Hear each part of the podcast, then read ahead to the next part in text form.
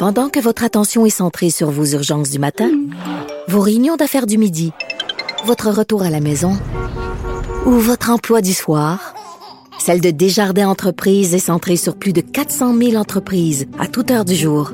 Grâce à notre connaissance des secteurs d'activité et à notre accompagnement spécialisé, nous aidons les entrepreneurs à relever chaque défi pour qu'ils puissent rester centrés sur ce qui compte, le développement de leur entreprise. Écrivaine, Blogueuse. scénariste et animatrice. Geneviève Peterson. La Wonder Woman de Cube Radio. On fait un retour sur ce reportage de GIA qui a été diffusé hier soir euh, sur les ondes de DVA et que vous pourrez revoir euh, en ligne. Évidemment, plus de 800 mannequins amateurs québécois qui ont été floués par un propriétaire d'agence véreux qui leur soutirait des centaines de dollars en leur faisant miroiter des contrats avec des magazines. Je parle tout de suite avec Marie-Christine Bergeron qui a participé à l'enquête. Bonjour Marie-Christine. Bonjour Geneviève. Écoute, euh, cette histoire-là, c'est digne d'un suspense hollywoodien. Je veux dire, quand j'ai regardé ça, j'en revenais pas. Mais là, commençons par le début, OK? Parce que on va se promener. Euh, toute votre enquête commence alors qu'on attire votre attention sur une agence de mannequins douteuses. Et ça, il y en a un char puis une barge, là. Oui, oh, oui, c'est une. euh, on s'entend que c'est une fraude qui qui qui est vieille comme Oh oui. qui, qui date de Mathusalem pratiquement. Euh, c'est effectivement, il y a des gens qui nous ont contactés pour nous dire euh, on pense avoir été floués par une agence qui recrute des mannequins amateurs. Alors évidemment, nous, on, on a questionné ces gens-là Ouais. et euh, ils venaient de recevoir un courriel du photographe de l'agence qui annonçait qu'il quittait la compagnie parce que c'était une arnaque, une fraude, que euh, le propriétaire euh, faisait que prendre l'argent des gens qui voulaient payer pour un portfolio et qui n'avaient pas d'édition de magazine, qui n'allaient pas avoir de contrat qui allait être donné, que c'était du n'importe quoi. Ben, c'est ça. Qu'est-ce qu'on leur faisait miroiter euh, aux personnes qui répondaient à cette annonce, Ben, Marie-Christine?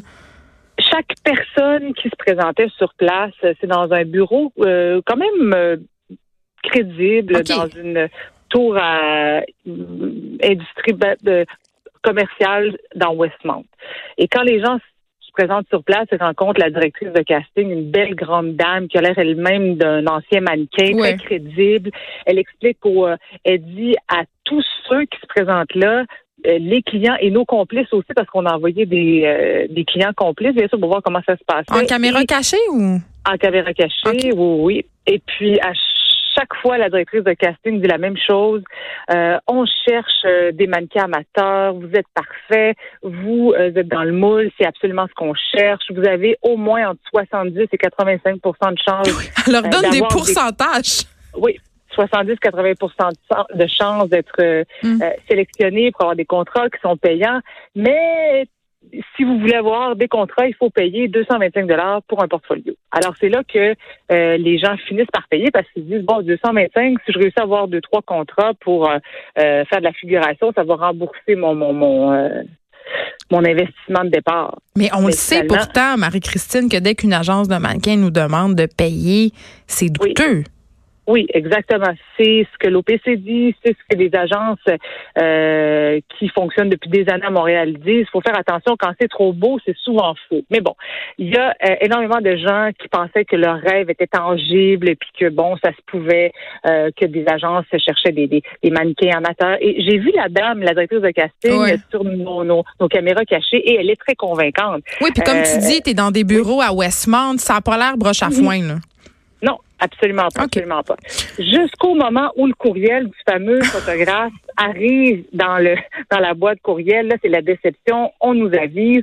Moi, je reçois les, les euh, des informations, donc je donne rendez-vous aux, aux- aux clients qui se disent floués à TVA. Je dis bon, ben, je vais les faire en entrevue. euh, on va voir ce que ça va donner. Mhm.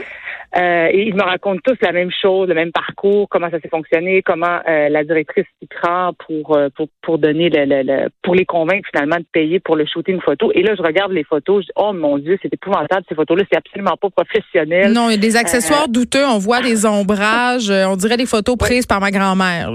Oui, exactement. Et là, euh, de fil en aiguille, moi, évidemment, je veux en apprendre davantage sur cette entreprise-là. Hmm. Donc, je me rends sur place. Le réceptionniste n'est pas super ouvert. Vraiment pas ouvert à me, à me parler de l'entreprise. Euh, le patron est pas là. La directrice de casting ne me rappelle pas. Donc, je gratte, je gratte, je cherche au registre des entreprises. Je je découvre qui est cet homme-là. Je le connais pas du tout. le propriétaire de l'agence, tu veux dire? Le propriétaire de l'agence, mm. exactement. Qui s'appelle Isaac Zohar. Euh, là, je me rends compte qu'il est en arrière de plusieurs anciennes compagnies qui faisaient la même chose auparavant, Bride and Groom Canada, Primetime Media, euh, qui faisaient exactement donc la même chose. Et on ferme lorsqu'il y a trop de plaintes. Et euh, le propriétaire rouvre une autre compagnie avec un autre nom tout simplement pour se sauver des gens finalement euh, qui sont fâchés ou frustrés contre son entreprise. Même que Primetime Media en 2012, j'y avais fait un reportage sur cette agence-là. Et c'était exactement la même chose. Des clients qui se disaient euh, euh flouer, euh, des, des, des c'était pareil, pareil. Évidemment, c'est le même propriétaire qui était en arrière, mais à ce moment-là, on le savait pas. Il a toujours le même modus operandi et il change de compagnie quand euh, ça, ça sent euh, la soupe chaude arrive. Exactement. Et là, euh, vous, vous suivez sa trace et vous découvrez quand même que derrière ce sombre personnage se cachent des histoires sordides d'agressions sexuelles, mais aussi que c'était une vedette dans son pays d'origine, Israël. Oui, exactement. Euh, ce qu'on se rend compte euh, en faisant des recherches sur cette euh, sur cet homme-là, hmm. que c'était un magicien vedette dans les années 80. Il avait un duo avec son père, Chico et Dico. On dirait un film. et puis, il y a eu un documentaire d'ailleurs en 2015 en Israël sur la vie du célèbre duo de magiciens. Puis et la chute de Chico. C'est là que mhm. on a vu les images de son arrestation parce que premièrement en 94, il été arrêté pour euh, des agressions sexuelles sur au moins 12 victimes. J'en ai d'ailleurs retracé une qui me qui me parlait un petit peu de, de, de ce qu'elle a vécu et du fait qu'elle est très frustrée de voir qu'il y a encore des victimes ici euh, au, euh, au Québec.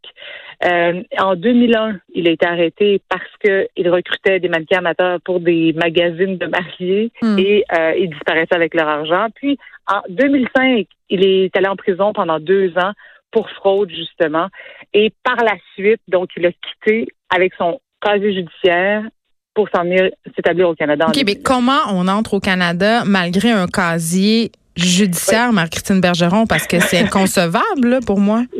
Ben, moi, c'est ce que je me disais également. Je me dis, mais comment cet homme au passé criminel peut s'être établi aussi facilement ben pendant dix ans au Québec sans que personne euh, le, le, le, le, coince? Euh, j'ai appelé au syndic de faillite, j'ai appelé Immigration Canada, service frontalier. Personne n'était au courant à ce moment-là que cet homme-là avait un passé criminel. On m'a même dit que c'est grâce à l'enquête de GIE qu'on l'a mis sur les radars des services frontaliers. Donc, c'est vous dire. Ce qu'on ce qu'on m'a expliqué entre les branches, c'est qu'il aurait euh, demandé une autorisation de voyage électronique. Ça, euh, il y a quelques pays où on n'a pas besoin de visa pour venir faire des mm. tours au Canada. Israël en fait partie. Et il aurait probablement menti sur son passé criminel. Euh, il n'y a pas eu de vérifications qui ont été faites, je présume, parce qu'évidemment, on, ne veut pas nous donner des informations euh, privées concernant le dossier d'une personne, évidemment, qui est actuellement sous enquête. Et ce qu'on m'explique, c'est que ce serait ça. Donc, il aurait demandé une autorisation de voyage électronique en ne divulguant pas son, son passé criminel et c'est ce qui lui aurait permis de venir s'établir au Québec sans en compte finalement. Et là, euh, Marie-Christine Bergeron, ça s'arrête pas là parce que Monsieur Isaac Zohar se cache en Floride où il exploiterait une personne âgée. Oui, c'est que je le recherchais bien sûr pour lui parler, oui. puisque il voulait pas beaucoup de parler, hein Non, non, non, non, non. et, euh, je me suis retrouvée donc en Floride parce que dans le registre d'une entreprise, il y avait une adresse reliée à M. Zohar. Donc, on s'est présenté là-bas et c'est là, boum, qu'on découvre que, tard que la semaine dernière, euh, il a dû se présenter à la cour pour justement, euh, parce qu'il est suspecté d'exploiter une personne âgée. Mais la personne âgée, Geneviève, c'est un monsieur qui avait 79 ans en 2017 hmm. qui a répondu à l'agence de Showcase Wedding qui cherchait des mannequins amateurs. Mais Et c'est comme ça qu'il a rencontré Zohar qui l'a convaincu d'embarquer dans son entreprise. il habite dans sa maison, c'est ce que je comprends. Oui, c'est que là, Monsieur euh, Johnson, c'est le nom de la victime présumée en Floride, il est âgé de 81 ans aujourd'hui, il est invalide, il est malade. Donc, il a réussi à faire signer les papiers de Claude Johnson pour devenir son mandataire. Alors, il a pris le contrôle de ses affaires. Il a mis la maison de M. Johnson et le condo à son nom. Et euh, c'est pour ça actuellement que la justice, le, suspect, le suspect pardon, d'exploitation d'une personne vulnérable. Et euh, il y a une enquête pour vol, pour fraude qui est en cours actuellement en Floride. il y a un bon citoyen, hein? Un incroyablement bon citoyen. Et là, est-ce qu'il pourrait revenir au Canada? Ben, pour l'instant, ce qu'on sait, c'est que les services frontaliers euh, sont en enquête sur son sujet, montent un dossier. C'est clair que s'il se présente au Canada, euh, il pourrait être interdit d'accès ou bien non expulsé s'il rentre. C'est clair que ce qu'on me dit, c'est que c'est euh, assez long de monter un dossier pour ce genre de personnes-là. C'est sûr que ça peut être difficile à comprendre pour nous. Nous, on se dit, on est journalistes, on fait une enquête, c'est très rapidement, on réussit à se rendre compte que cet homme-là Mm. a un passé criminel. Mais bon, je présume que les services frontaliers et à Immigration Canada doivent prouver qu'il a Oui, une menti son procédure, passé là. Exactement, exactement. Et là, c'est ce qui est en cours actuellement. Mais juste vous préciser que actuellement, le syndic de faillite au Québec, lui réclame 1,5 million de dollars parce que cet homme-là aurait commandé des bijoux pour une autre compagnie qui est au nom de sa femme euh, à des fournisseurs américains, des fournisseurs canadiens, mais ne les aurait pas payés. Alors là, euh, le syndic de faillite cherche la marchandise, ne trouve pas les bijoux et les créanciers qui lui courent après lui réclament, je vous rappelle, 1,5 million de dollars. Donc, euh, il n'est pas, il est pas exclu que M. Zohar fasse euh, face à des accusations ici aussi de vol et de fraude. Décidément, on peut écouter le reportage de JE sur le site web de TVA. Merci beaucoup, Marie-Christine Bergeron, de nous avoir parlé. Bravo pour cette enquête qui est, ma foi, Merci. très haletante. Merci. Oui, pleine de rebondissements. Merci. Bye bye. Bye bye. De 13 à 15. Les effrontés.